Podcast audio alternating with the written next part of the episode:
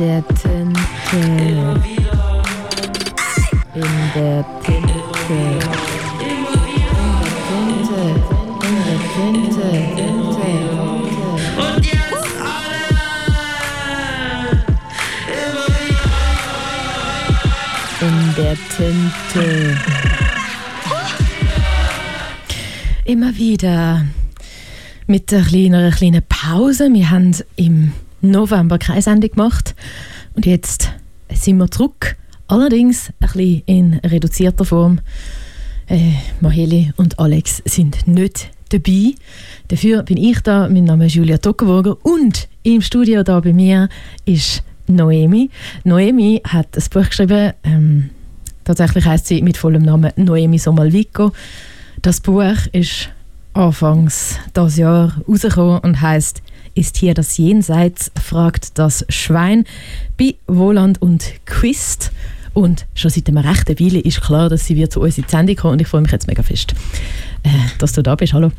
Hallo zusammen und hallo Julia. Ja, wir werden jetzt eine Stunde Zeit haben, um ein bisschen über dieses Buch schwätzen und aus dem Buch hören. Und darum hätte ich gesagt, so als Eingrooving, dass die Menschen da aussen an ihren Apparat sich können ein bisschen irgendwie in diesen Text fühlen. Wäre es cool, wenn du uns mal ein bisschen etwas lesen könntest. Mhm. Dann fange ich doch mit dem Anfang an. Schön. Mit der Episode 1. Und übrigens, der Titel ist nicht «Ist hier das Jenseits? Fragt das Schwein», sondern «Schwein». Schon voll reingeht. Mann. Macht gar nichts, jetzt hört man sie ja. Ach nein, fürchterlich. In Schweins Wohnung ist es still, als hätte es geschneit. Vom Bett aus sieht Schwein zum Fenster. Dem Himmel ist heute keine Farbe gelungen. Schwein bewegt ein Bein. Wenn es in schwierigen Zeiten auf etwas ankommt, dann auf Licht. Schwein könnte in die Stadt fahren und eine Lampe kaufen. Es richtet sich auf. Im Sitzen zieht es seinen Overall an. Früher hat Schwein manchmal die Lider silbrig angemalt und die Lippen rot. Diese Zeiten sind vorbei. Draußen aber geht immer noch der Wind vom Winter. Als Biber ging, lag Schnee. Er zog den Koffer hinter sich durch die weiße Schicht. Schwein stand draußen im Pyjama und wartete darauf, dass Biber sich noch einmal umdrehte und winkte. Schwein wartet auf den Bus. Bis auf ein Kaninchen ist niemand unterwegs. Das Kaninchen, in tiefe Tücher gehüllt, zieht Kreise und raucht dabei. Noch bevor der Bus kommt, weitet es seinen Kreis aus und beginnt, um Schwein herumzuschleichen. Schwein presst die Hufe auf die Taschen seines Overalls. Es hat schon von Kaninchen gehört, die einem offenkundig das Portemonnaie entwenden und dabei so unverschämt gucken, dass jede Empörung zu spät kommt. »Wollen Sie die Zukunft wissen?« flüstert das Kaninchen. »Nein. Einmal in die Karten sehen?« »Nein, danke«, sagt Schwein. Noch am selben Tag... Ah, jetzt könnt ihr wieder auf Berndeutsch wechseln. Noch an diesem Tag gewinnt Schwein, was beim Radio anläutet, eine Wüstentour. 7 Tage durch die Kalahari-Wüste. Es fragt Reh, ob Reh mitkommt.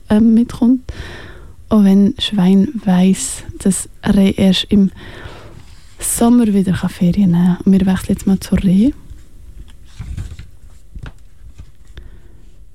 Von allen Dingen, die man in Hallenbädern tun kann, an den Becken entlanglaufen, das Badetuch um die Schultern legen, das Badetuch über die Liege breiten, auf der Liege ruhen, die Badeschlappen wieder anziehen, ins Becken steigen, ins Becken hineinspringen, ist Reh das aus dem Wasser steigen das Liebste, sich an der Leiter haltend aus dem Wasser stoßen, das Wasser, das mit der Wucht des Herausstoßens vom Körper und zurück ins Becken rutscht. Die Leichtigkeit danach, das Gefühl des fehlenden Widerstands, wenn Reh einen Arm schwingt. Reh geht zu den Duschen. Es zieht den Badeanzug nie aus, seift sich rundherum ein und spannt den Stoff des Anzugs, damit das Wasser hineinfließt. In der Kabine nebenan pfeift jemand eine fröhliche Melodie. Reh fühlt sich vor dem Spiegel, Seine Augen, sie sind braun, treten weit aus den Höhlen hervor. Bei seiner Geburt hatte es eine merkwürdige Farbe. Es dauerte eine Woche, bis Reh aussah wie die anderen Neugeborenen, und in dieser Woche wurde Reh über kleine Schläuche künstlich lebend zugeführt. Rehs Vater nutzte die Zeit und ging arbeiten. Rehs Mutter saß beim Brutkasten, drehte an ihrem Ehering. Sie erholte sich nie von der Geburt, sie sagt noch heute, sie sei erschöpft. Draußen klappt Reh seine Kapuze hoch. Manchmal wird der Frühling schwach und lässt den Winter nochmal an sich ran. Hirsch wartet unter einem Werbeplakat einer Zügelfirma. Er ist schlecht gelaunt. Reh merkt es an seiner Umarmung, die kürzer ausfällt, und an den Worten, die auf sich warten lassen.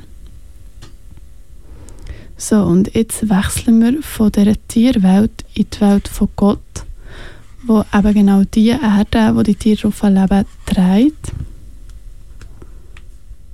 Gott ist eingeschlafen in seinem Sessel vor der Erde.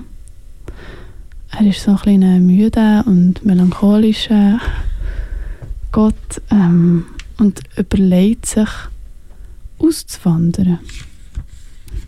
Es ist für mich ganz sonderbar, auf Berndeutsch über den Text zu reden, der uns meistens auf Deutsch hat gemacht hat. So, es wäre eine ganz andere Geschichte. Dann. Genau. Unterdessen erfindet auf der Erde Dachs ein Gerät, das jetzt wichtig wird und in Einsatz kommt. Aus der Episode 2. Gott war gerade am Auswandern, als er Dachs traf. Dachs trug einen aus der Mode gekommenen Rucksack und einen verlotterten Anzug. Gott wunderte sich, er hatte nicht gewusst, dass es in dieser Region auch Dachse gibt. Er grüßte ihn im Vorbeifahren. Dachs grüßte zurück. »Sind Sie Gott?« rief Dachs ihm hinterher. Gott zog die Bremse seines Velos. Dachs holte auf, er keuchte ein bisschen und vollführte eine Art Knicks. Gott fragte ihn, woher er komme. »Von Ihrer Erde, vermute ich.« Da lief Gott ein bisschen rot an. Er stieg vom Velo. »Ich habe einen Apparat erfunden.« Dachs nahm das, was aussah wie ein kleiner Zeppelin an einer Silberkette, von seinem Hals. Mit dem kann ich mich in ihre Welt wechseln. Er gab den Apparat Gott. Sein Gewicht war beachtlich für die unauffällige Größe. Ein Hebel, links stand hin und rechts zurück. Das Fenster steht offen. Frühling weht in die Küche hinein. Ich bin im Wald gelandet. Etwa 12 Kilometer von hier, sagt Dachs. Er lächelt ziemlich höflich hinter den runden Gläsern seiner Brille. Dann sind sie lange gelaufen? 7 Stunden. Und er fügt an, gibt es hier eine Toilette? Als Dachs im Badezimmer ist, fegt Gott hurtig über die Fliesen. An einer Stelle lappt die Tapete von der Wand. Gott klebt sie notdürftig mit Papierleim wieder an. Da steht Dachs schon wieder im Gang. Wohnen Sie schon lange hier? Will er wissen. Gott nickt. Sagen Sie mir doch du, schlägt der Dachs vor. Dieser Satz klingt, als habe Gott ihn schon länger vorbereitet. Gott zeigt Dachs die Erde, wie sie schwebt inmitten des leuchtenden und zirrenden Systems. Kreise sind voll dein Ding, was? Hat Gottes Schwester mal gefragt. Und Dachs, er scheint ziemlich angetan von dieser ungewöhnlichen Perspektive auf sein eigenes Habitat. Er habe das 100-mal schon gesehen in Schulbüchern, diese Sonne, der gelbe Ball, die Rotation der Erde. Er näherte sich einem Stern, bisschen wie Maggie, sagte er leise. Vielleicht hat Gott erwartet, dass Dachs ihn kritisieren würde, denn obschon das System meistens einwandfrei funktioniert, hat Gott an der einen oder anderen Stelle etwas Kleber gebraucht oder Schnur. Und der Mond sieht seit einigen Jahren irgendwie krümelig aus. Dachs übernachtet dann dort bei Gott in der Stube auf einer Luftmatratze. Und was wollte ich als nächstes lesen?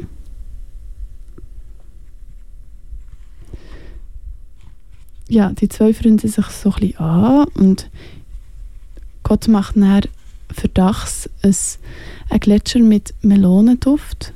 Und Dachs geht schnell auf die Erde zurück, um für so ein Stück zu holen. Und als er zurückkommt, ist er aber nicht mehr allein. Das teile ich jetzt mal schnell den Anfang von dieser Szene.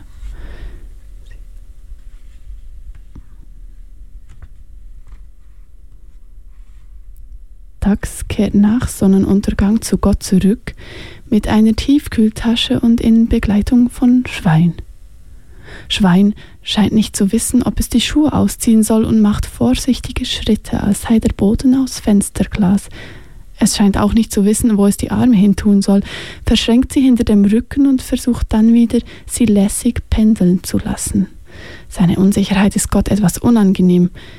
»Ich habe nicht an sie geglaubt«, gibt Schwein zu. Und Gott fragt, »Willst du dich setzen?« Schwein lässt sich auf dem dreibeinigen Schemel neben dem Kühlschrank nieder. Dachs packt sein Gletscherstück aus und zündet eine Kerze an, um den Gletscher schneller zum Schmelzen zu bringen. Das kommt mir doch alles ein bisschen surreal vor, sagt Schwein und kichert. Gott sagt, aber Dachs, den kennst du schon? Schwein sagt, eben kennengelernt, ich wartete am Bahnhof auf den Zug zurück, da hat er mich angesprochen. Dass kein Zug mehr zurückfuhr, Schwein ziemlich verloren aussah und Dachs deshalb gefragt hat, ob es mitkommen wolle, hat Schwein schon vergessen. Bist du wirklich Gott? Du kannst mir auch einen anderen Namen geben. Genau. Ich überspringe jetzt mal das halbe Buch. Ja, ich lese noch ein paar Minuten. Ja, die drei freunden sich an. Schwein und Dachs ziehen quasi bei Gott ein, gehen nur hin und wieder auf die Erde zurück, wenn sie die Pflanzen gießen müssen, oder Dachs geht mal zu einem Physikvortrag. Und sie haben viele Fragen zu stellen. Sie wollen zum Beispiel wissen, hey Gott, wie viele Blumen, wie viele Tulpen blühen im Moment auf deiner Erde? Und Gott sagt 800.364.208. Und irgendwann will Gott dann auf seine eigene Erde mit. Dachs findet diese Idee ziemlich unklug. Er kennt ja seinen Apparat und tatsächlich, es kommt zum Kurzschluss und ein riesiger Fisch liegt in Gottes Gang, und das überspringe ich jetzt alles. Ich überspringe, wie Gott sich um diesen Fisch kümmert, wie er ihn in die Badewanne schleppt, wie er ihn dort füttert. Ich wechsle dorthin, wo Schwein und Dachs wieder zu Gott zurück wechseln. Es ist ein Riesengewechsel in diesem Buch. Und nachsehen, ja, ob es Gott noch gibt oder was da passiert ist beim Versuch, Gott auf seine eigene Erde zu wechseln. Sie stehen im Gang. Gott erklärt, wie der Fisch hier eingeklemmt war. Als er ihn heute im Badezimmer besucht habe, sei der Blick des Fisches verschwommen gewesen, wie Wasserfarbe, in der zu viel Wasser ist. Die ganze Zeit über lief das Radio mit den Naturgeräuschen. Wenn Gott den Lautstärkeregler nach unten bewegte, riss der Fisch alarmiert die Wasseraugen auf. Gegen 10 Uhr hat Gott ein Telefonat geführt mit seiner Schwester. Und als er zurück ins Bad ging, war der Fisch tot.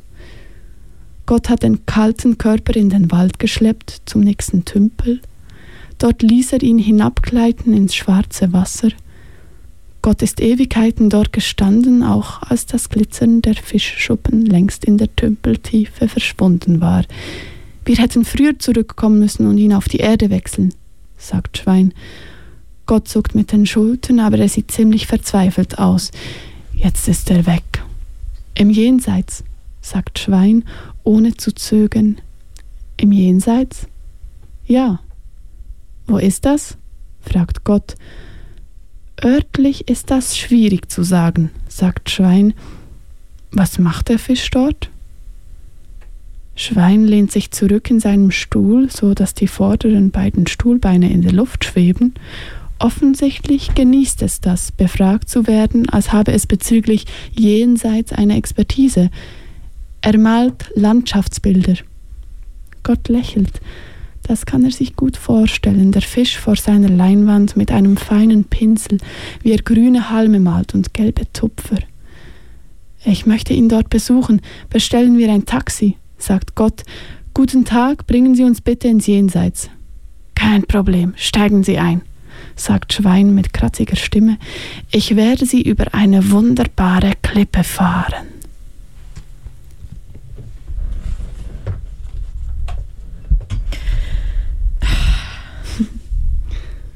Vielleicht schon mal vorweggenommen.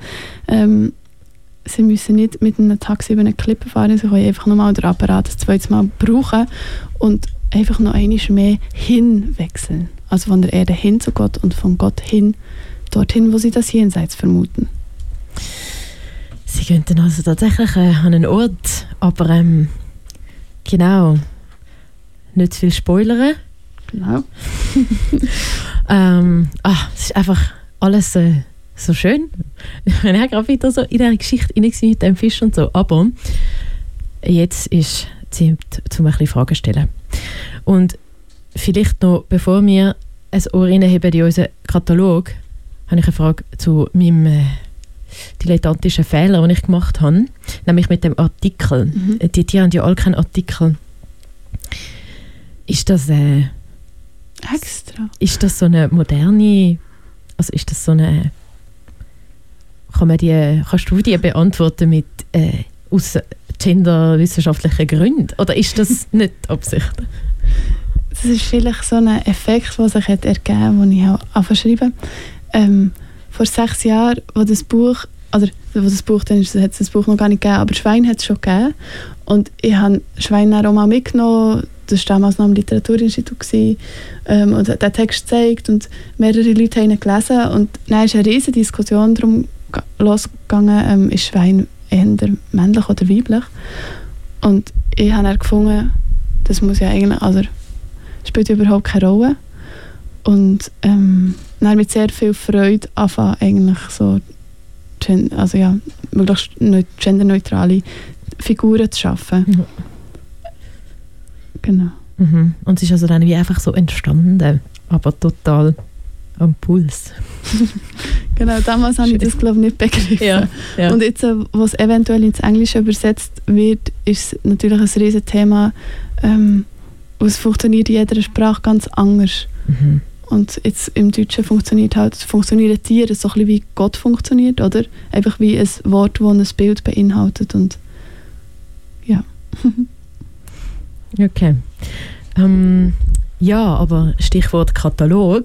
Wir haben eben von der Alex, die ja nicht mit uns da dabei kann sein, weil sie mit einer fürchterlichen Verkältung im Bett ist, haben wir Fragen bekommen. Und zwar hat sie uns eine Sprachnachricht geschickt mit verschiedenen Fragen. Und das heisst, wir haben jetzt einen richtig schönen Katalog. Und darum würde ich sagen, wir hören dort mal reinhören und hören uns die erste Frage an, die Alex hat zu deinem Buch. Und die Frage, die geht so. Die erste Frage wäre von mir: Wie beschreibst du dein Buch, wenn du gefragt wirst, um was es in diesem Buch geht? Ja, das ist natürlich die Frage, die ich am allerliebsten habe. Also ich sage vielleicht zuerst mal, was es nicht ist. Sicherheitshalber. Sehr gut. Ich sage zum Beispiel, es ist keine Fabel. Es ist kein Kinderbuch, oder vielleicht ist es ein Kinderbuch für Erwachsene. Und manchmal sage ich, ja, es ist literarische Fantasy. Oder, was habe ich auch schon gesagt? Ja, könnt ihr euch so Tiere vorstellen, so wie Bojack Horseman, obwohl ich gar nicht weiss, wer das genau ist. Ich habe nur kurz geschaut, was gibt es eigentlich noch sonst so für Tiere, die halt aufrecht, oder ja, wo man sich aufrecht laufend vorstellt. Oder ich sage, es ist ein lyrisches Sprachunternehmen, wo auch Tiere drin vorkommen. Wow. Genau, so etwas. Es kommt auch ein bisschen vom Kontext drauf an, wenn man was sagt, oder? Ja. Okay, ja, das ist alles verrückt.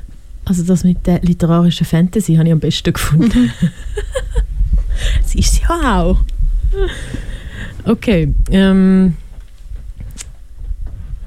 wir tun es, also vielleicht kurz gesagt, für zwischendurch, falls ihr da draussen, die hören, auch wenn ihr ein Bild macht, was es echt könnte sein für ein Buch, dann könnt ihr es ja zum Beispiel erwerben in einer Buchhandlung. Es heisst, ist hier das Jenseits fragt Schwein von der Noemi Somalvico.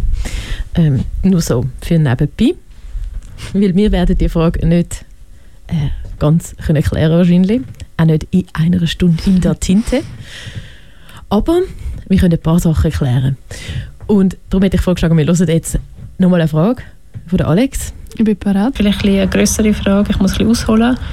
In diesem Buch kommen ganz viele Themen vor, die ich persönlich nicht unbedingt nur einfach finde zum Erzählen. Also einerseits so eine Melancholie und eine Nostalgie und so eine ganz allgemeine Traurigkeit, die sich über alles leidet und überall ein bisschen reinsickert und so ein bisschen omnipräsent ist fast schon. Es kommt aber auch der Wunsch nach einer Veränderung und mit dem Wunsch auch die Angst vor einer Veränderung. Das Thema von der Überwindung wird besprochen oder angesprochen. Die Frage, ob man gehen will, ob man bleiben will und auch die Frage, was passiert, wenn man verlassen wird. Und die Frage, oder nicht die Frage, aber so der Wunsch nach etwas Grösserem, Besserem, Schönerem, nach so einem Schicksal, das irgendwie alles einfacher macht. Das kommt auch immer wieder vor. Und vielleicht liegt es so an den sprechenden Tieren, aber das Buch erinnert mich immer mal wieder an Filme von Wes Anderson, einfach weil es so lebendig ist und so leicht und humorvoll.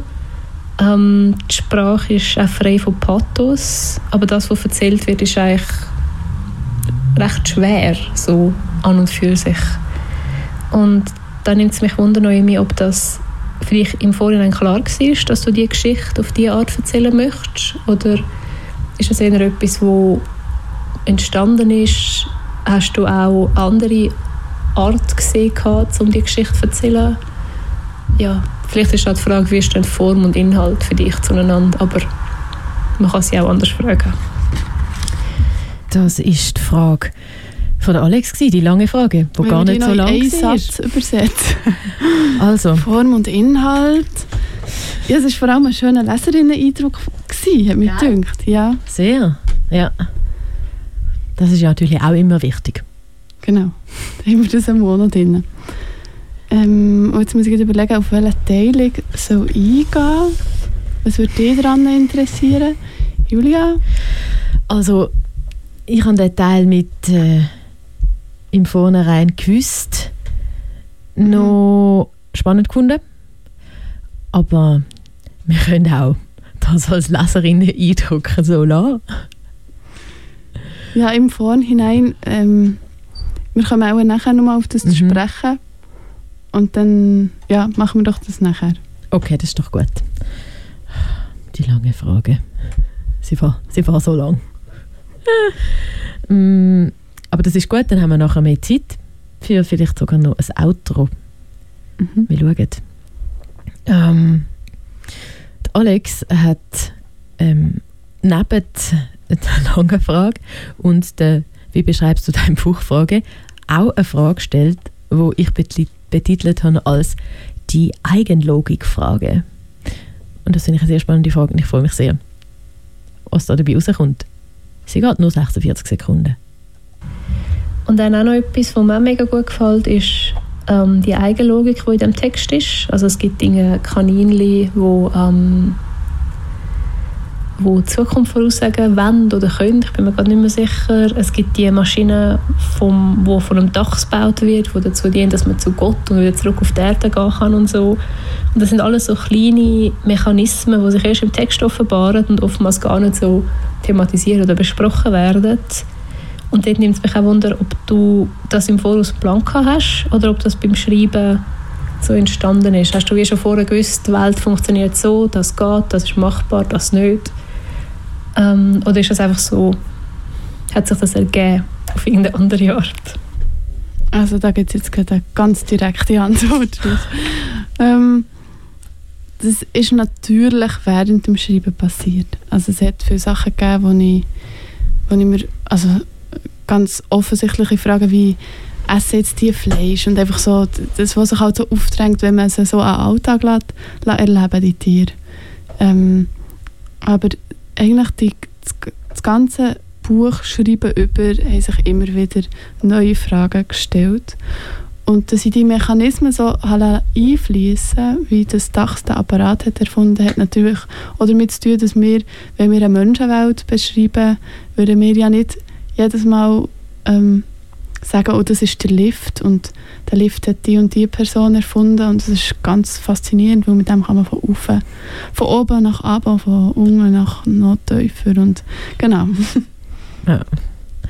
Aber hast du dann, also manchmal gibt es ja wirklich so technische Sachen, wie zum Beispiel mal haben sie das Problem mit dem Filter. Mhm. Also hast du wie vor dir, hast du es irgendwie gezeichnet oder einfach ganz genau gewusst, was wo ist und wo jetzt der Filter fehlt? Mhm. Oder ist es einfach gewesen, irgendetwas muss kaputt sein, was kennt, ja, irgendwo vielleicht ein Filter? Mhm. Also wie genau kennst du selber die, oder ist das auch ein Teil vom, ja, wir beschreiben nicht alles, so, weißt du es vielleicht also auch gar nicht? Ja, alles immer wieder probiert zu zeichnen. Aber ich bin zeichnerisch nicht so begabt, darum sind es ganz einfache Zeichnungen. Und dass es gerade ein Filter ist, ich glaube, ich habe schon an verschiedene Mechanismen gedacht, die kaputt gehen an diesem Gerät. Aber es waren auch immer sprachliche Entscheidungen gewesen. Irgendwie ein Filter ist etwas, da kommen ein Teil Sachen durch und andere nicht. Und das war auch dann entscheidend für den Fortgang der Geschichte gewesen, so. Jetzt kommen wir da auf Spuren. Also, dann hat es immer wieder so wichtige, hat es immer wieder so grosse Metaphern. Wie ist das? Oder ist das der Leserin und dem Leser selber überlassen? Ja, auf jeden Fall habe ich persönlich nicht die grossen Metaphern bedient, also hoffe ich. Ich glaube, während dem Schreiben sollte man die vollkommen, oder Metaphern sind auf eine Art auch eine Meta-Ebene, und die Meta-Ebene habe ich beim Schreiben immer wieder sehr fest probiert loszuwerden eigentlich. Um mich einfach zu konzentrieren auf die Wörter, die ich da habe, und natürlich ist mir manchmal gemerkt, das ist jetzt recht lustig, wenn ein Schwein so einen Koffer hinter sich herzieht. Das ist jetzt noch keine Metapher, aber ja, ich habe mich vor allem an den Bildern erfreut, so, ja, während dem Arbeiten. Und hast du dann das währenddem, dann bist du wie so in die Metapher voll getappt und hast es gemerkt, oder hast du es im Nachhinein gemerkt und dann müssen ändern, oder hast du Sachen müssen dann so wie, das kann man vorstellen, gerade wenn man in so einer Welt unterwegs ist, passiert es irgendwie noch schnell.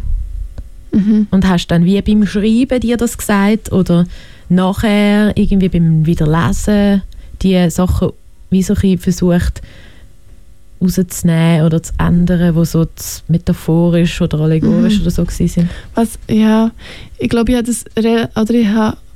jetzt gesagt, ein gutes Gespür dafür, wenn etwas zu aufgeladen ist, oder ich habe es immer so an eine Grenze probiert entlang zu ziehen, irgendwie so, dass es nicht eben nicht in einen Pathos geht und nicht in eine Aufgeladenheit. Ja. Und das finde ich auch eine extreme Stärke vom Buch. Und das macht es, glaube ich, auch so sehr lustig. Ich habe so viel gelacht. Mhm. Ich glaube, das ist wirklich, weil es immer so eine... Es ist irgendwie so... Es können so riesengroß sein und so aufblasen. Und es ist aber so geil. Es hat so eine Exaktheit oder so eine Griffigkeit, wo eben wirklich immer so an dieser tollen Grenze irgendwie gut verläuft. Sehr cool. Also, bevor ich da zu viel brable, würde ich sagen, wir hören uns das an, wir hören nochmal dort rein. Vielleicht kommt das jetzt auch nochmal ein bisschen besser raus, die Welt und die Grenzen und all das. Ich freue mich sehr. Also, Noemi, Text auf. Episode 5. Sie haben jetzt also ins Jenseits gewechselt mit dem Apparat, der jetzt in dieser Sendung schon ein paar Mal vorkam. Auf den ersten Blick sieht es im Jenseits nicht nach Baden aus. Schwein prüft den Sand mit einem Huf. Ist es das? Fragt es. Vielleicht müssen wir noch ein bisschen weitergehen, bis wir dort sind, sagt Gott. Wo sind? Fragt Schwein. Na, im Ort halt. Sie gehen los, halten Ausschau. Nach einer Weile bleibt Schwein stehen. Es sagt, ich fühle mich überhaupt nicht tot. Die Landschaft eine Wüste wie aus dem Wüstenkalender. Anmutige Dünen, Sand, Sand, Sand, soweit das Auge reicht. Sie marschieren lange, ohne Rast einzulegen. Bei jeder Düne die Hoffnung, dahinter liege der Ort. Schwein wechselt bald die Strategie.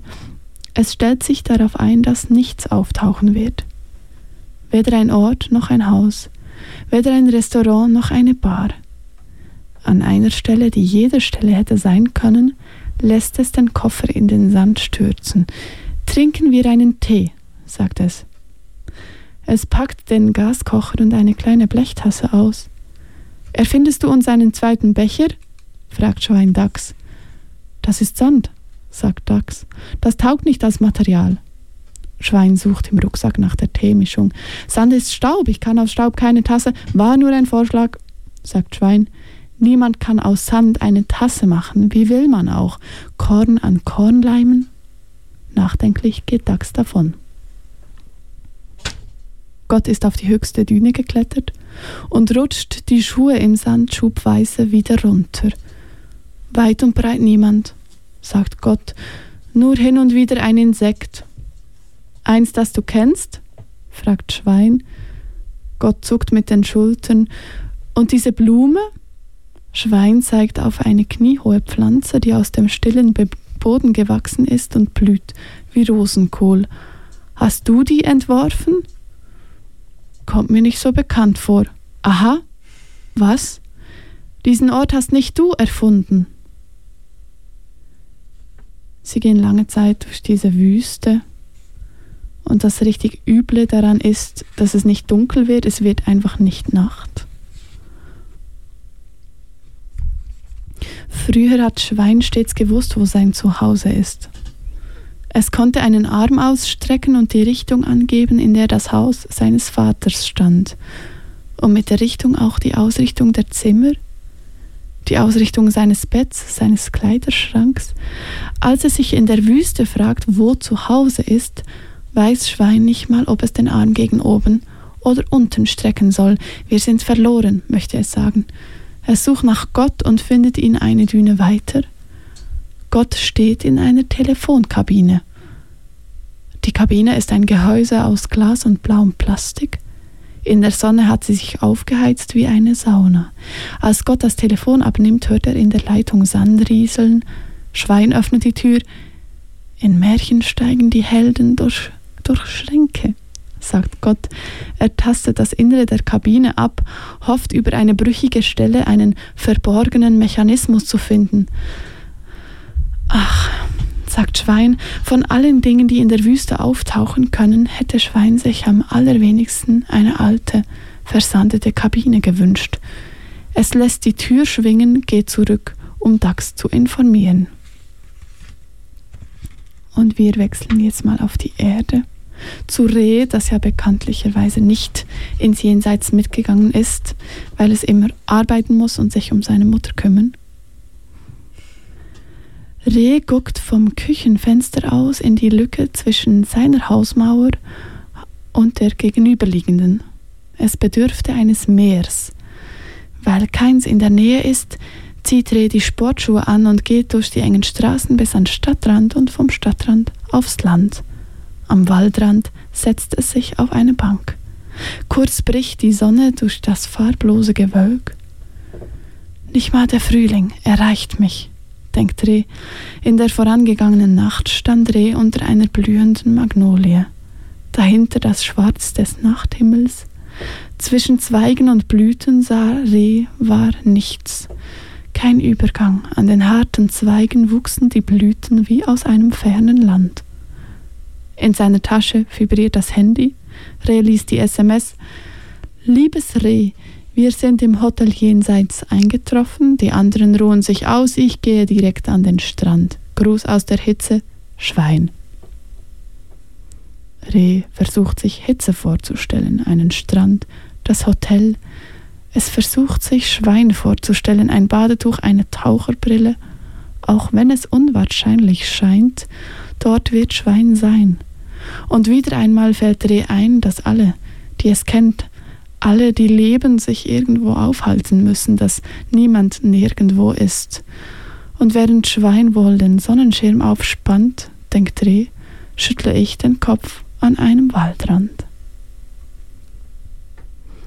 Ja, ich wollte Dachs, Gott und Schwein natürlich nicht in dieser Wüste verenden lassen und habe eine Gazelle in einem Pickup vorbeigeschickt. Die hat sie zu diesem Ort gefahren, diesem Karibik-ähnlichen Strand, wo es ein Hotel hat und sie sich fragen müssen, ob das hier alles echt ist, weil das so krass schön ist.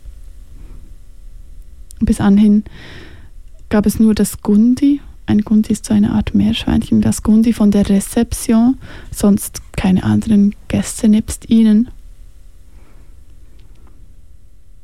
Gott geht auf einen Spaziergang in den brütenden Nachmittag, ein Frotteetuch unter den Arm geklemmt. Bevor er jemandem begegnet, sieht Gott Schwein, das sich in der Sonne braten lässt. Dabei trägt es nicht mehr als einen getupften, knappen Triangel. Hin und wieder zupft Schwein den Triangel um seinen Ringelschwanz zurecht. Es ist unverkennbar, dass es Ferienerfahrung hat. Auch Gott breitet nun das Tuch aus und macht seine erste Bekanntschaft mit Strand. Er hat sich gefreut auf die Toten. Er hätte mit ihnen einen Schwatz gehalten, bis zum Bauch im Wasser stehend. Er hätte eine Melone halbiert und die Kerne ins Wasser gelöffelt und den Toten einen Schnitz davon angeboten. Von der Hitze wird ihm bald schwindlig. Er geht ins Meer und macht ein paar Schwimmzüge. »Schau«, ruft er aus dem Wasser. Schwein dreht den Kopf. »Was?« fragt es. Gott weiß auch nicht was. Er patscht mit der Hand auf die kleinen Wellen. Vom Hotel her kommt ein Meerschweinchen im Stechschritt anmarschiert. Seine Sonnenbrille sieht nach Skipiste aus. Es grüßt Schwein und schlägt sein professionelles Strandzelt neben ihm auf. »Wissen Sie, ob es heute noch Abend wird?« fragt Schwein. Das Meerschwein klappt die Brille hoch, es sagt was, es klingt wie innige Hose. Schwein zeigt auf die Sonne, auf den Horizont, es simuliert einen Untergang. Nun versteht das Meerschwein. Es tickt gegen seine Uhr und dreht mit seiner Kralle 2 Runden auf dem Uhrenglas. »Zum Glück«, sagt Schwein. Es ruft Gott zu, der tropfend im Sand steht. »In 2 Stunden ist Sonnenuntergang.« Schwein dachte schon, das Jenseits bestehe nur aus Licht. Es wüsste noch ein paar Dinge zu fragen, aber das Meerschwein hat ein Nackenkissen aufgeblasen und sonst sich konzentriert. Von der Terrasse aus, wo sie zu Abend essen, sieht man zum Pool und vom Pool aus sieht man zum Meer. Der Kopf des Meerschweins zieht in vorgegebenen Bahnen vorüber. Als er sich später mit seinem Salat an einen entfernten Tisch setzt, trägt es ein Flanellhemd. Den Salat schneidet es zackig klein und nach jedem Bissen nimmt es einen Schluck vom Wasser und einen vom Wein. Die weiteren Tische sind leer. Nur dort, wo sie sitzen, steht ein Serviettenhalter. Die lila Servietten applaudieren lautlos im Wind. Schwein ist damit beschäftigt, das Essen zu loben. Es hält eine Karottenscheibe in die Luft, die, wie alle Karotten hier, in Sternform geschnitten ist. Auch die Gurken haben ihre einheitliche Zackenform. »Wo sind wir bloß gelandet?« sagt Schwein, als könne die Karotte an seiner Gabel zu dieser Frage Auskunft geben. Am folgenden Abend ist es Dachs, der fragt, »Was ist das für ein Ort?« Schwein meint dieses Mal, es spiele wohl kaum eine Rolle, wo sie sich aufhalten. Es wäre ihm beim besten Willen nichts Schöneres eingefallen fürs Jenseits. Der Himmel in der Ferne wird bisschen rot, bisschen violett, Gott fröstelt. »Hol doch deinen Faserpelz«, rät Schwein, aber Gott will der Sonne zusehen, wie sie im Meer verschwindet, als sei sie nicht gestern auf dieselbe sentimentale Weise abgetaucht.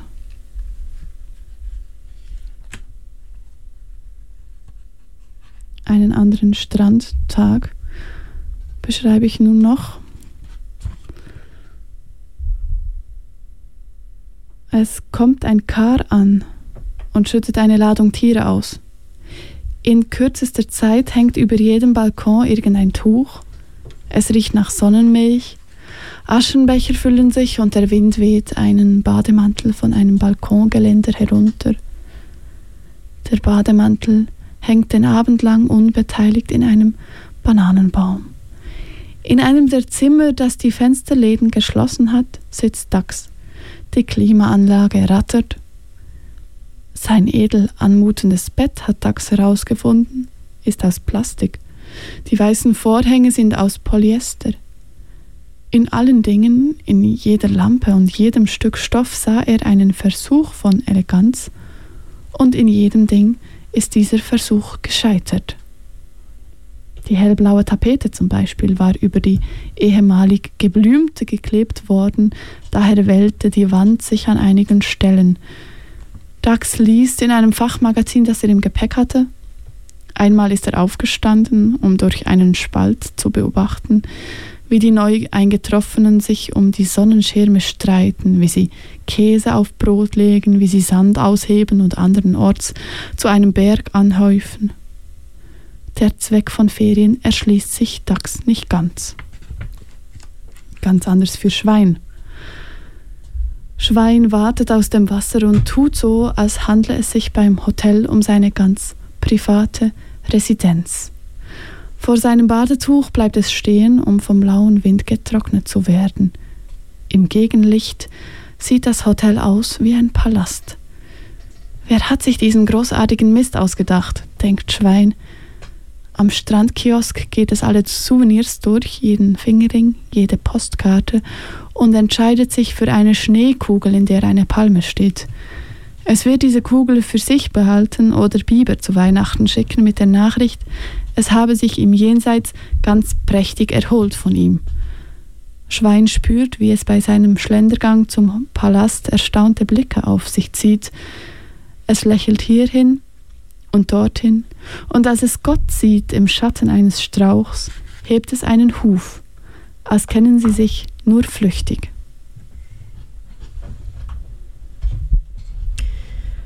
Der All-Inclusive Hotel-Strand-Terror.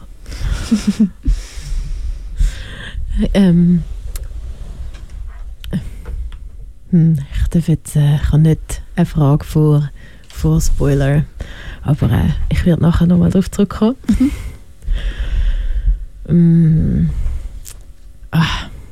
Das Schwein, es ist einfach so aufgeblüht an diesem schrecklichen Ort. Ja. So, ja. Ich bin sprachlos. Ich bin auch immer sprachlos gewesen ab dem Schwein. Wie ich zuerst gedacht habe, es ist so heartbroken und ein bisschen hilflos irgendwie von Art und so. Und nachher ist es so cool. So Achterbahn und ja. Genau, aber wir haben noch ein bisschen Fragen aus dem Fragenkatalog, den uns Alex geschickt hat. Wir sind so in der Tinte, die wir erst gerade eingestellt haben. Noemi Somalvico ist zu Gast bei mir und das Buch ist auch da. Es heisst, ist hier das Jenseits? Fragt das Schwein. Und ja, tatsächlich etwas von einer der Protagonisten, über den müssen wir jetzt schon noch kurz schwätzen. Und Alex hat das auch untergenommen, darum lasse ich sie laufen. Ein Ausschnitt aus der Sprachnachricht, die sie uns geschickt hat. Und dann natürlich die Frage, warum ist Gott in diesem Buch? Und warum ist Gott so, wie er ist? Ja, der Gott. Ja, der Gott. Der kommt sicher nie mehr in einem Buch von mir vor. weil alle drauf herumreiten? Oder weil er einfach eine schwierige Figur ist? Er ist eine schwierige Figur. Er hat wahrscheinlich jetzt, wenn ich das Buch vor 2 Jahren geschrieben habe, hat ihn auch so niemals mehr eingebaut. Aber zu der Zeit, als ich angefangen schreiben, ist es mir schon irgendwie fest an was glauben wir gegangen. Vor allem auch für irgendwie diesen Figuren so ein bisschen Halt geben und eine Orientierung in der Welt. Und dann habe ich auch den Gott genommen. Und der Gott, könnte man sagen, ist wahrscheinlich am ehesten der Gott, den ich als Kind mir unter dem Wort Gott vorgestellt habe. Das heisst, ich hatte einen männlichen Gott im Kopf. Einer, der ist dann so 3 Tage bartmässig dahergekommen. Und der Phlegmatiker-Gott. Ja, so ein bisschen der Phlegmatiker, aber vor allem halt wirklich so ein Langweiler. Und ich, ja, als Kind hat mich das schon gestört, dass ich mir nicht jemand anderes oder etwas anderes vorstellen kann. Obwohl ich eigentlich in so einer... Also wir waren als Familie gar nicht in der Kirche gewesen. Also ich bin nicht mal getauft oder so, aber irgendwie ist der Gott gleich so als Begriff da und als Bild, und ich glaube, ich musste den einfach mir mal vorknüpfen, und das habe ich jetzt in diesem Buch so gemacht. Genau. Und hast auch Oder was hast du für Reaktionen? Oder hast du auch negative Reaktionen bekommen? Oder hast du auch irgendwie auf eine Art so ein bisschen gedacht, ist das okay? Oder so wie, weil es ja gleich viele Menschen gibt. Ja, ich glaube, unterdessen darf man sich auch einen besoffenen Gott vorstellen oder eine Göttin. Und ich glaube auch, Kirche ist da immer, also hoffentlich immer, also hat hoffentlich einen grösseren Horizont, irgendwie, was die Bilder angeht, oder wünscht sich vielleicht auch mehr Bilder, oder ich weiß es nicht genau.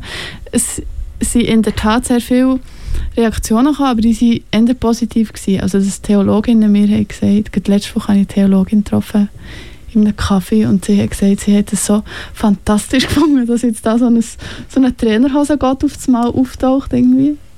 Und ich bin jetzt auch angefragt worden von der Uni Bern, um eine Predigt weiterzuführen. Also ich mache eine Predigt und ich mache einen literarischen Beitrag zu dieser.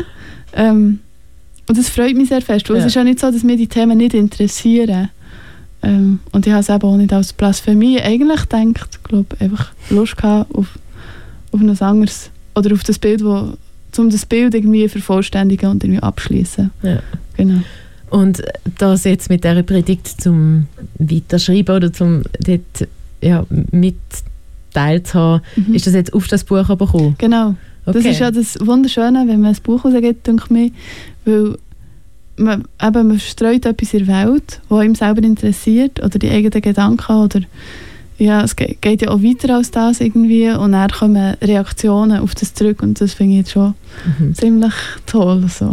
Ja, und nicht nur Reaktionen, sondern es geht so eine Idee für noch etwas geht weiter. Also du kannst jetzt wie so als Gott-Experte, nein, aber als, ja, du kannst jetzt das wie weiter brauchen. Also du hast ja noch die Welt, die du geschaffen hast, die du dir überlegt hast oder wo halt jetzt da ist, in diesem Buch.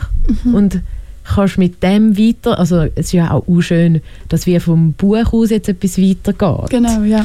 Also ja, spannend. Cool. Was und wann ist das? Mit dieser Predigt? Ja. Das ist so, in den nächsten Monaten werde ich das schreiben und habe ja auch noch Auftritt in Paulus-Chille in Bern. Ja. Es hat schon gewisse Reaktionen ausgelöst, eben wenn man so einen Gott einbaut, muss man mit dem rechnen. Ja. Aber die sich noch nicht gemeldet haben, die ich eigentlich noch darauf warten, wären eben so Tierschützerinnen, einfach oder vielleicht Biologinnen oder so, die vielleicht irgendwann merken, aha, das, was die da haben gemacht, das sind überhaupt keine Tiere, weil es stimmt nämlich alles hin und vorne nicht. Also nebst der Tatsache, dass Schwein ändert, oder ich sage, Schwein hat Arme, hat zum Beispiel Schwein auch Huf und das stimmt nicht, weil Schwein hat eigentlich Klauen. Ah, ich habe das noch gedacht, als ich das gelesen habe. Ja, wirklich? Ja. Ich dachte, irgendwie ist das komisch. Hast du irgendein Tier? Nein. Hintergrund? Aber ich habe das einfach gedacht. Ja. Das ist noch lustig, jetzt können wir vielleicht gleich noch ganz kurz über etwas reden, was wir eigentlich da aus dem Katalog rausgestrichen haben, aber es interessiert mich jetzt so brennend und ich finde, es passt. Ich habe mich bei dieser ganzen Geschichte und eben zum Beispiel auch bei dem mit dem Huf und den Klauen habe ich mich so dann wie gedacht, ja nein, das wird ja schon müssen stimmen. Also es ist ein bisschen ähnlich wie, dass man vorher mit der eigenen Logik von dieser Welt, aber ich habe mir dann gedacht, ja, das wird ja schon stimmen, Huf, obwohl ich ziemlich sicher war, das ist nicht korrekt, weil du hast das ja so geschrieben. Und das geht so ein bisschen rein in die Frage, die Alex eigentlich auch gehabt hat, von diesen Ebenen, Tier, die vorkommen im Buch, und dann der Gott, der vorkommt im Buch. Und die erleben so Sachen. Und eigentlich nochmal eine Ebene oben dran bist denn du als Autorin. Und das finde ich nur schon im Buch rein spannend. Ich hatte irgendwie die ganze Zeit so Probleme damit gehabt, dass der Gott nicht alles beeinflussen kann. Auch weil im Kopf von mir so drin war, ja, Gott ist einfach allmächtig auf eine Art und kann einfach sagen, mich schiesst jetzt da an, ich will heim oder so. Aha, dann, wenn sie im Jenseits sind zum Beispiel. Ja, zum Beispiel. Genau, und das gibt dann so eine seltsame Spannung, weil du bist Autorin und hast es geschrieben und kannst eine Art einfach behaupten, wie zum Beispiel das mit dem Huf. Und Gott ist dann wie untergeordnet und jetzt habe ich auch gar nicht so recht irgendwie mega eine Frage. Vielleicht kann man sich so ein bisschen vorstellen, wie so es gibt doch das Lied von dem Mann, der im Zahn Was ist im Zahn? Einen hohlen Zahn hatte und im Zahn hat es ein Tuchli. Schächtchen gehabt. Ah nein, ist ein Briefli und dann ist Briefli, genau. Einfach so das Dingli im Dingli im Dingli im Dingli. Ja. Und auf eine Art ist es ja wie eine Weiterführung von, oder es stellt halt die Frage, was ist um uns, gibt es irgendetwas, wo etwas weiss über uns, was wir nicht wissen? Und eigentlich ist es so, wie es fährt vielleicht an, jetzt bei den Tieren auf dieser Ebene oder vielleicht noch bei den kleineren Tieren, die auch noch in dieser Welt leben, die aber auch wirklich Tiere sind für die Tiere. Also sagen wir Ameisen zum Beispiel, weil es laufen zum Beispiel keine Ameisen umeinander, aber es hat auch Ameisen am Boden dort. Also es hat Ameisen am Boden, dann hat es Schwein, dann hat es Gott, dann hat es Meer und dann hat es dort, dann hat es dort, dann hat es dort. Oder es kann wie immer irgendwie weitergehen. Und ich glaube, so das Verschachtelte hat mich irgendwie interessiert. Ja. Und was glaubst du selber? Oh, das ist also jetzt wirklich die allerschwierigste Frage von allen. Ist ja gut. Also ob ich quasi auch etwas wie ein Schicksal oder etwas, wie etwas Göttliches. Oder? Ja, oder wenn du jetzt von die, wo halt, wenn du das Briefli bist, nein, das Schächteli bist, oder bist du der Zahn? Ja, also auf jeden Fall, was ist der Zahn, wo um dich herum ist? Also wo wärst du denn, was wäre noch grösser als du, oder? So. Ja, also in meinem Verständnis wären wir, glaube ich, eigentlich alle so auf der gleichen Ebene, im besten Fall. So. Oder wir müssen uns vielleicht wieder, oder ja, ich habe mich natürlich da schon in eine ganz unmögliche Position gesetzt als Autorin, so ein bisschen über Tier und über Gott und sowieso, aber eigentlich, vielleicht hätte es das auch noch gebraucht, eine Szene, wo ich plötzlich auch in dieser Welt auftauche, sodass wir alle am gleichen Ort sind, weil eben genau das Jenseits macht ja das bereits, dass es alles so auf einen Bogenstrich zieht. Mhm. Super. Wir freuen uns also auf den zweiten Band, wo die Autorin noch drin ist, im Jenseits oder wo auch immer. Also ja, genau. Ist gut. Ja. Challenge accepted. Ist gut. Cool. Nach der Predigt. Wir hören noch die letzte Frage, die Alex uns geschickt hat. Sie heisst «Die ewige Autofiktionsfrage». Ah, und nochmal etwas. Oftmals werden Autorinnen ja gefragt, nicht ob die Texte, die sie schreiben, mit ihnen zu tun haben, sondern wie fest. Also so die Frage nach dem sogenannten autobiografischen Inhalt ist eigentlich recht häufig präsent. Und mich nimmt es wunder, was deine Erfahrungen da damit sind. Wird der Inhalt oder wird dein Text auch mit deiner Lebensgeschichte irgendwie versucht, verknüpft zu werden? Oder lassen dich die Menschen eher in Ruhe mit diesen Fragen? Es ist noch geil, weil die Frage ist, stellen die Leute die Frage oder lassen sie dich in Ruhe und nicht die Frage? Genau. Das ist super. Sie lassen mich in Ruhe mit dieser Frage eigentlich. Es ist so, wie wir jetzt vorhin erlebt, ich werde eher gefragt, was glaubst du? Ja. Also man kommt irgendwann auf diese Frage zu sprechen, ja, oft. Aber mit den Tieren habe ich irgendwie die Frage umschifft, was ziemlich lustig ist, wo eigentlich muss man wie nur eine Verkleidung vornehmen und die Leute haben schon das Gefühl, es hat nichts. Nein, natürlich, ich habe ja auch kein Apparat jetzt, um mich... Oder wer weiß? Vielleicht haben die Leute auch einfach Hemmungen, zum fragen, bist du am Ende heartbroken gewesen, dann hast du Liebeskummer gehabt und bist an einem abgeranzten Holiday All-Inclusive Place. Hast du es schon mal erlebt oder hast du das alles erfunden? Ja. Es ist, ja. Aber das hätte ich eigentlich wissen wegen dem abgeranzten Holiday-Teil. Hast du das neu mit, also bist du neu mit gewesen, wo das so war und hast du das dann geschrieben oder nicht? Weil es war so genau beschrieben. Ich bin zwar nur mal als Kind an so einem Ort, aber ich habe gefunden, es ist so genau beschrieben. Ja, alles. Vielleicht meint man. Ja. Ich habe das Gefühl, das Ding ist ein bisschen, man meint eben, man weiss, wie es an so Orten ist. Und ich selber weiss es auch nicht besser als so, wie ich es angeschrieben habe. Also ich habe es eigentlich noch nie erlebt. Ah, ja. Es war aber richtig. Hat es gestimmt. Also, so wie ich mich erinnere. Ich sollte die Leute fragen, die wirklich... immer wieder mal so all-inclusive Ferien machen mit Morgenbuffet, Mittagsbuffet, Nachtbuffet. Und ich bin auch mal eingeladen worden, für auf einem Kreuzfahrtschiff zu lesen. Also 2 Wochen lang. Ich nehme mehrmals am Abend von Antalya nach ich weiß auch nicht, einfach da das halbe Meer 2 Wochen lang. Und ich dachte, das wäre ja noch lustig, wenn man dann aus dem Jenseits vorliest auf dem noch es viel jenseitigeren Schiff. Genau. Wow.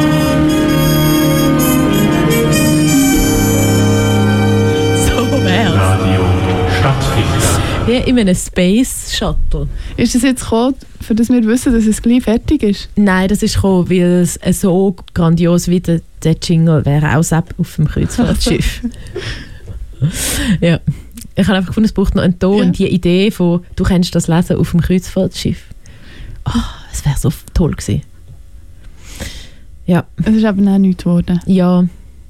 Aber ich bin auch doch ein bisschen froh gewesen, dass es nichts geworden ist. Ich habe noch ein bisschen über die Gesellschaft gelesen. Tui heisst die, und die haben Dreck am Stecken. Ja. Das können wir jetzt... Nein. Für das bräuchten wir nochmal 3 Stunden. Ja. Und das Problem wäre auch, es hat ja nicht so viel Sand auf dem Schiff. Genau. Und Sand ist ja schon ein paar Mal. Der fällt schon ein paar Mal. Das ist schon recht wichtig.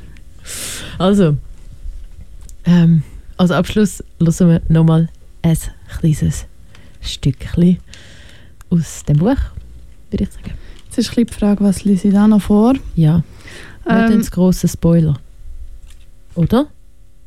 Aber vielleicht schon noch, also wir haben jetzt die ganze Rosigkeit von dem Jenseits, von dem haben wir ein bisschen gehört, aber so kann es natürlich auch nicht ewig weitergehen. Vielleicht müssen wir schon mal noch zeigen, was sich da so entwickelt.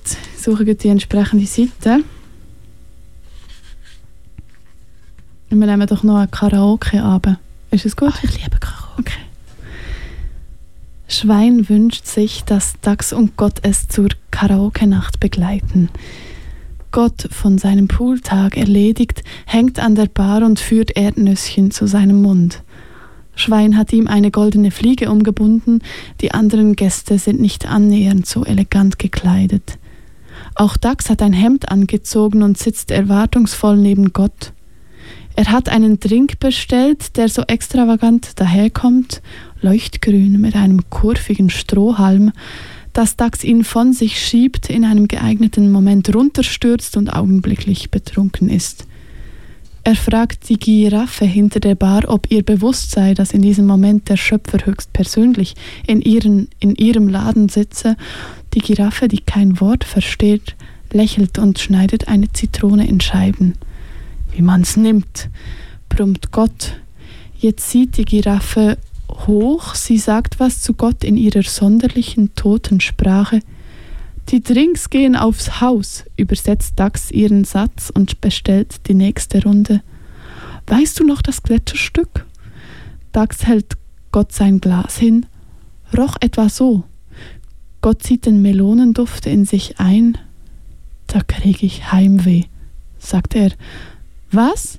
Fragt Schwein, das eben zur Bar gekommen ist, nachdem es ein paar Tiere aus dem Tanzkurs begrüßt hat. Gott hat Heimweh, wenn er an diesem Glas riecht, erklärt Dachs. Du möchtest zurück? Schwein erschrickt über seine eigene Frage. Mein Tanzkurs hat erst gerade begonnen.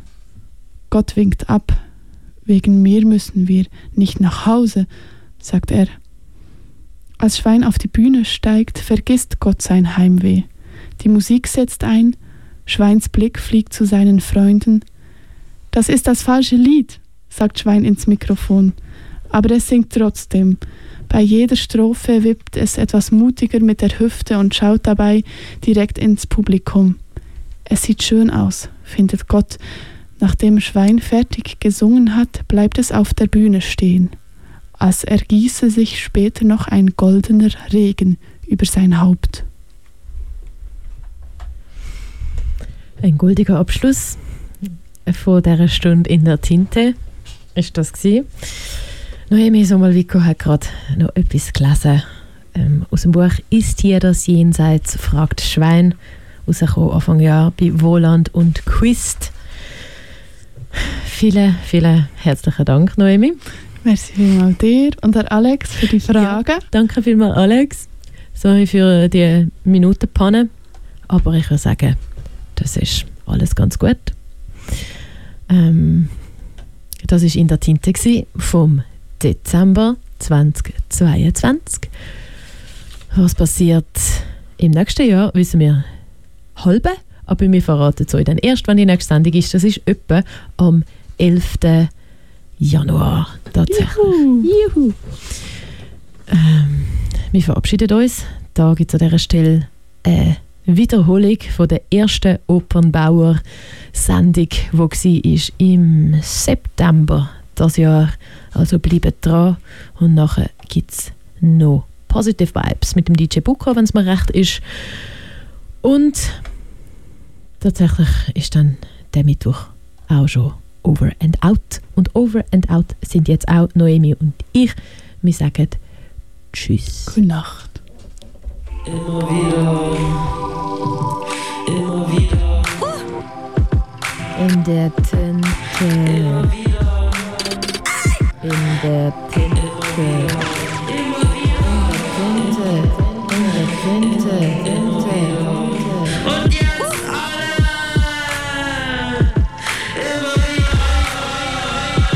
In der Tinte. In der Tinte.